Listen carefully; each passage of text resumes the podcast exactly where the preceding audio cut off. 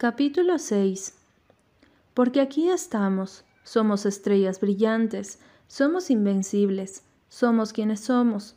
En nuestro día más oscuro, cuando estemos a kilómetros de distancia, saldrá el sol, encontraremos el camino a casa.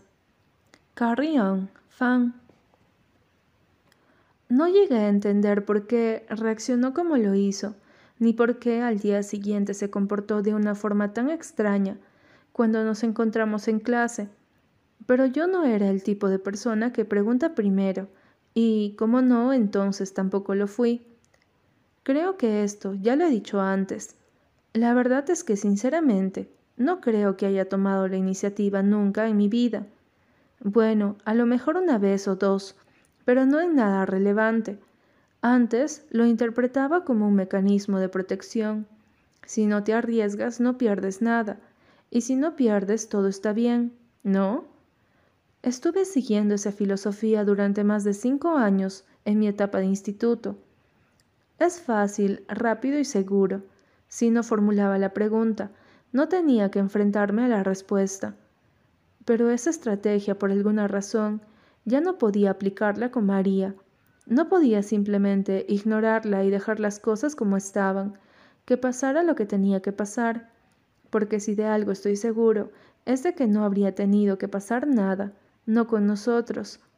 Ahora, echando la vista atrás, enfrentándome a esto y enfrentándome al fantasma de ella, y a sus ojos como los conservo en mi memoria, sé que nosotros no teníamos que haber sido más que un ella y un yo, solos, individuales, y que decidimos forzarlo. No sé cómo empezamos, porque si estoy haciendo esto es para intentar ordenarlo todo, pero ambos tuvimos que dejar de estar cómodos, ambos tuvimos que abandonar cosas, y yo no lo sabía por aquel entonces. A finales de noviembre, con las clases y los exámenes y otras cosas en las que pensar, pero lo descubriría, ya lo creo, y me golpearía como un tren a toda velocidad. Mi conclusión a posteriori es que ella debía sentirse avergonzada, pero entonces aquella posibilidad ni siquiera se me ocurrió. Era normal, porque no era algo que pudiera mostrársele a simple vista. Ella llegaba a clase junto con un par de chicas que parecía acabar de conocer, sonriendo amablemente y escuchando más que aportando, sabiendo exactamente cuándo sentir y cuándo soltar una ligera carcajada. Se sentó junto a ellas y se les unieron un par de personas. Escuchaba risas generales ante chistes demasiado trillados y los típicos cotilleos mañaneros de todos los días. Alguien le hizo una pregunta personal y ella respondió con educación. No dudó ni un segundo antes de hacerlo.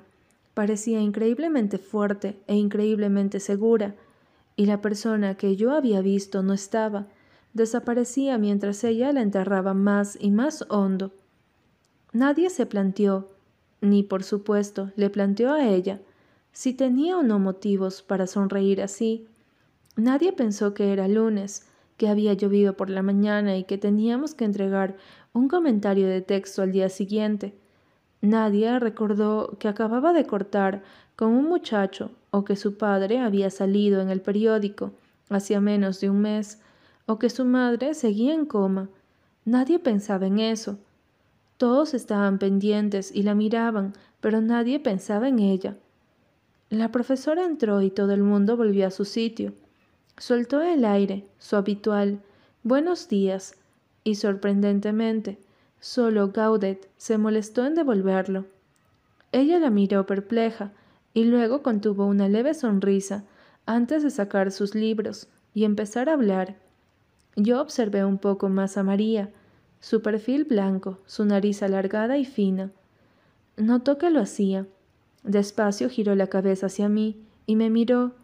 Estaba seria, muy seria, y sus ojos eran fríos y claros, como si estuvieran a punto de romperse.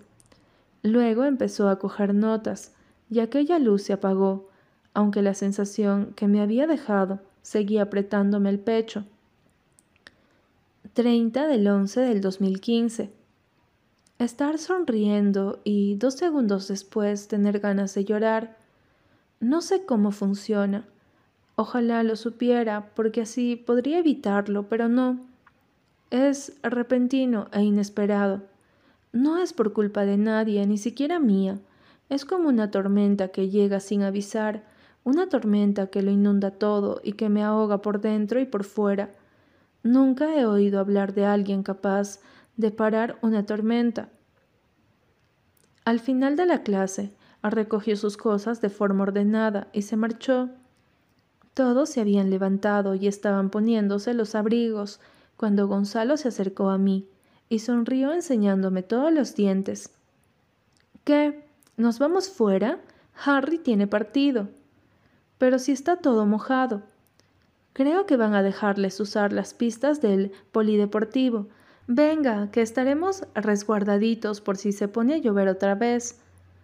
Harry jugaba en el equipo de baloncesto de bachillerato que habían formado los chicos y chicas más mayores hacia unos años. Llevaba tres jugando, solo uno en el mixto, y aquel año había decidido que iba a esforzarse al máximo para poder irse del instituto por todo lo alto. Los miércoles a la hora del recreo y también algunos lunes y viernes, junto con los alumnos de cursos inferiores, dividían al equipo en dos y jugaban partidos tras partido hasta que se aburrían aunque sinceramente nunca tenían tanto tiempo como para hacer eso de partido tras partido. Me gustaría decir que era menos agresiva en la pista que en la vida real, pero lo cierto es que parecía que toda la agudeza y el escepticismo que la caracterizaban se transformaran en fuerza y velocidad cuando estaba cerca de una pelota. Era bastante entretenido verla jugar. A mí nunca me han gustado mucho los deportes, pero me quedaba por ella, y si me daba pereza, siempre estaba Gonzalo para arrastrarme consigo. El equipo de Harry perdió el partido. Un chico empezó a chincharla y ella le hizo la zancadilla cuando fueron hacia los vestuarios para cambiarse. A Harry le encantaba cuando les dejaban jugar allí, porque tenían duchas y siempre podía refrescarse o cambiarse la camiseta sudada pero para nosotros era un poco más incómodo porque teníamos que esperarla fuera, ya que esa era una zona en la que no nos dejaban entrar.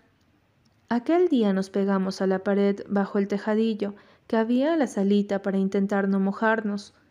Cada vez que la puerta se abría, Gonzalo levantaba la cabeza y cuando no era ella quien salía, empezaba a mascullar que siempre era la última en salir de los sitios. ¿Por qué es tan lenta, tío?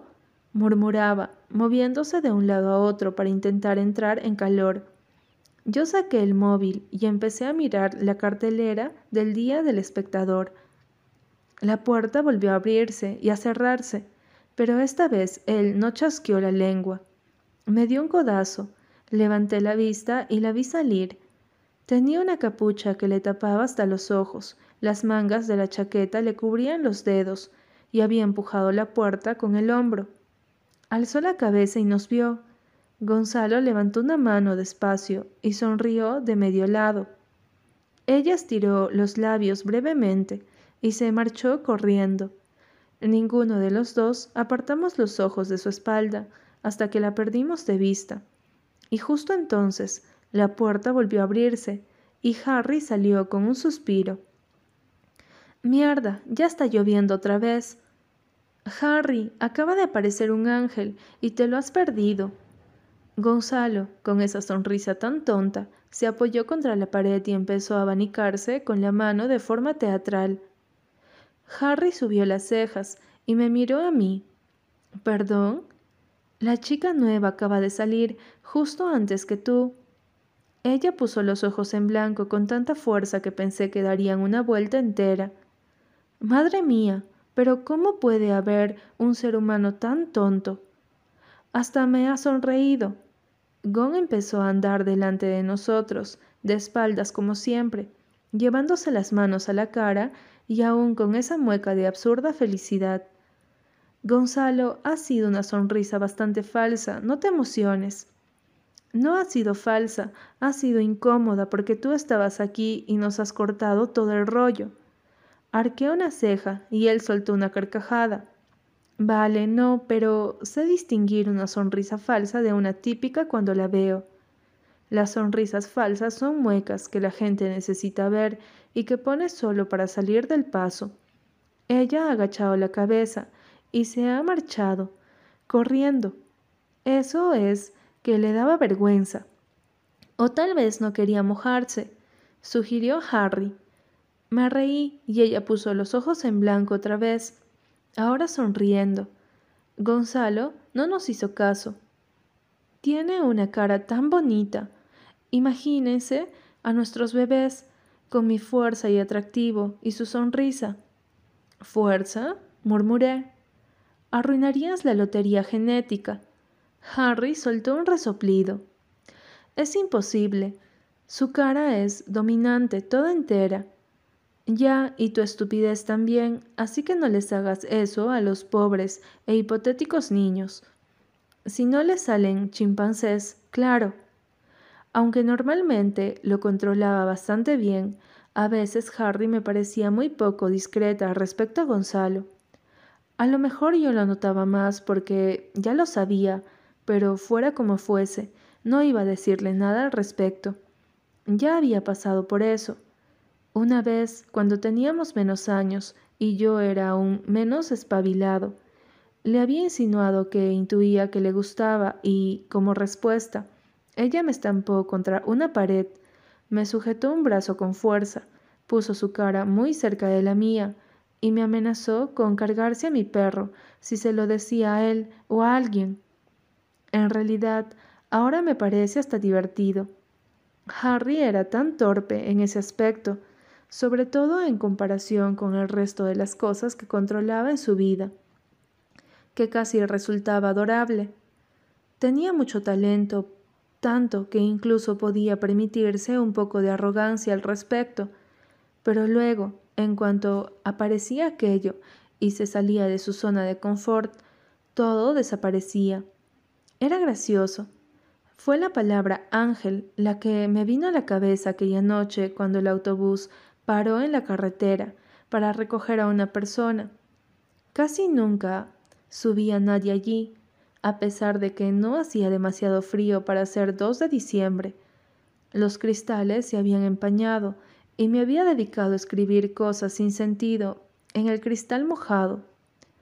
Las luces de la carretera eran naranjas, amarillas y azules. Parecían ondas largas y continuas que alguien hubiera dejado allí para que yo no me perdiera.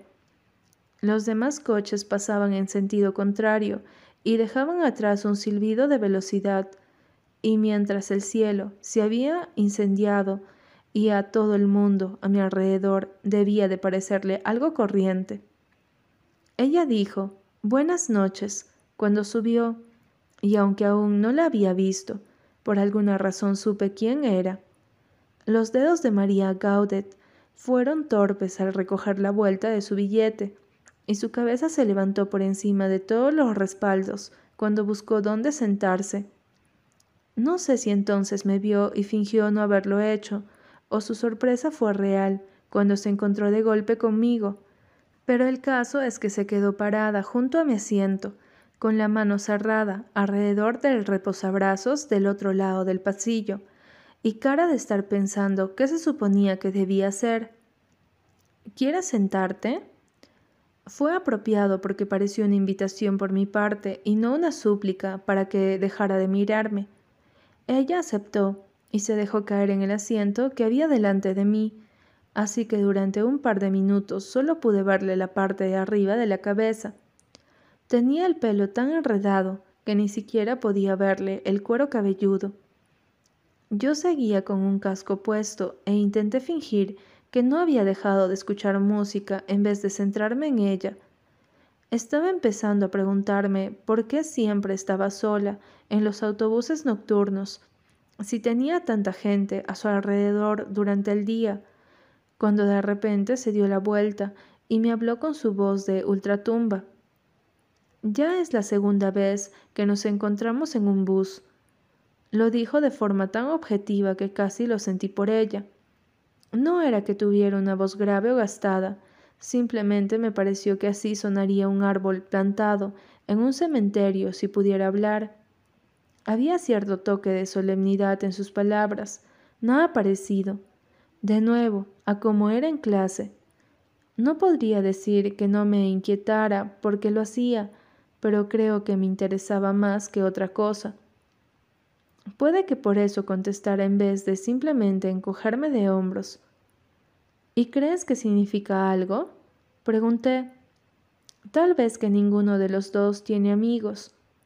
Se movió hasta ponerse de rodillas para estar más cómoda y apoyó la cara en el reposacabezas de su asiento con la cabeza vuelta hacia la ventana. Parecía extrañamente en paz, pero también agotada. Me pregunté de dónde vendría.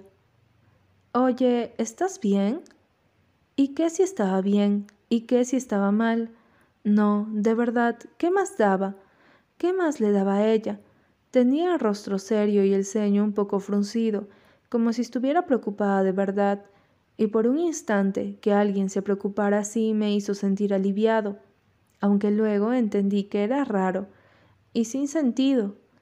Así que fruncí el ceño también, de manera diferente, y levanté la barbilla lo justo para fingir que no importaba. ¿Yo? Sí, parece que te pasa algo. No me pasa nada. Bueno, pero aún así lo parece.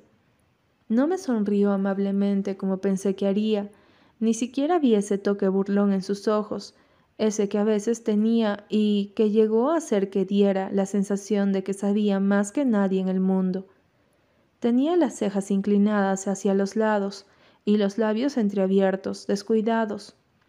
Sentí un retortijón y me enderecé en el asiento. Ella siguió hablando. Me causas mucha curiosidad Siempre parece que estás en todas partes, pero nunca dices nada. Es como si lo miraras todo para conocer a la gente. Pero no sé para qué quieres esa información. ¿Te la guardas? No lo entiendo. Hizo una pausa. No quería que le contestara. Era una pregunta retórica. Eres muy raro. No soy raro. A ver, ya sé que no lo eres, pero me resulta difícil pillarte. Pillarme el tranquillo para luego poder ser simpática conmigo como lo eres con el resto de las personas. Tal vez no debería haberlo dicho. Sonó mucho más agresivo de lo que debería haber sonado. ¿Tienes algún problema con eso? Me acobardé un poco. No, quiero decir que para mí eso es lo raro no me parece que nadie pueda ser simpático con todo el mundo así. No me parece que sea de verdad. ¿No soy simpática de verdad? Me encogí de hombros. Ella cerró los labios, tomó aire por la nariz y luego lo soltó despacio. Ignacy. Era Ignacy, ¿no? Ignacy, cada uno tiene lo suyo. En realidad, no sabes nada. Puede, pero me parecería sorprendente que de verdad sintieras ganas de ser así con todo el mundo todo el tiempo. Quiero decir, a todo el mundo le cae mal alguien y todos tenemos malos días. Entornó una sonrisa socarrona y dejó escapar rápidamente el aire por la nariz. Malos días. Tenía el volumen tan bajo que solo podía escuchar la música cuando ninguno de los dos hablaba. Me miré las rodillas y vi que tenía un agujero muy pequeño en la pernera derecha de los vaqueros. Empezó una canción nueva, así que me concentré en ella y en intentar agrandar el agujerillo con la uña. No lo entiendes, dijo. No tengo que darte explicaciones, pero de todas formas, no lo entiendes. No le contesté. La canción decía, Somebody calls you, you answer kite Slowly, a girl white, kaleidoscope, ace. El tiempo pasaba y desistí, porque la tela vaquera es demasiado dura para romperla con la uña del dedo meñique. Ella apoyó de nuevo la cara en el asiento y se quedó mirándome. Es porque no sé hacer amigos. ¿Cómo hace amigos la gente? Nunca lo he sabido. No se me ocurriría una forma mejor.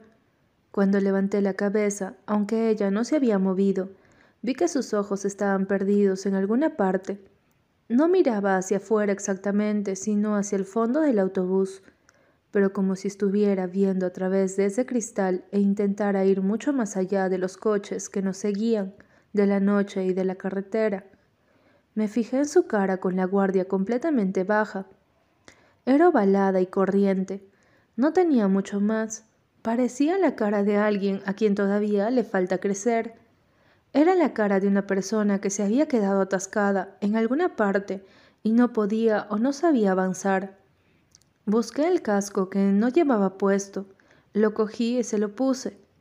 Ella se sobresaltó levemente, pero no se apartó. Tan solo despertó del trance. Me miró con una expresión de infinita sorpresa y luego, unos segundos después, puso su mano encima de la mía y apretó un poco más el casco. Quité la mano, pero tuve que inclinarme un poco hacia adelante para que no se nos cayera el cable a ninguno de los dos. La canción terminó y empezó otra. Ella tenía los ojos abiertos, grandes como los de un dibujo animado, fríos y claros como el iceberg que destruye el barco y hace que el protagonista muera. Los coches, sus ojos, las luces, sus ojos, las farolas naranjas e intermitentes, sus ojos. Intenté subir la música para no pensar en ellos, pero era bastante difícil. 4 del 12 del 2015 si hubiera sido una película, el volumen de la música habría ido aumentando poco a poco hasta inundarlo todo. En la pantalla se habría proyectado la carretera iluminada y de vez en cuando le habrían enfocado a él con los ojos cerrados y siguiendo el ritmo con ese leve balanceo. Ni siquiera creo que se diera cuenta de que había cerrado los ojos. En aquel momento pude ver todas sus debilidades, también todos sus defectos, no sus puntos malos, sino los puntos donde supe que podría hacerle daño, donde sería más vulnerable. Vi sus miedos y sentí el cansancio. Me gustó sentir el cansancio. No abrió los ojos hasta que terminó la canción.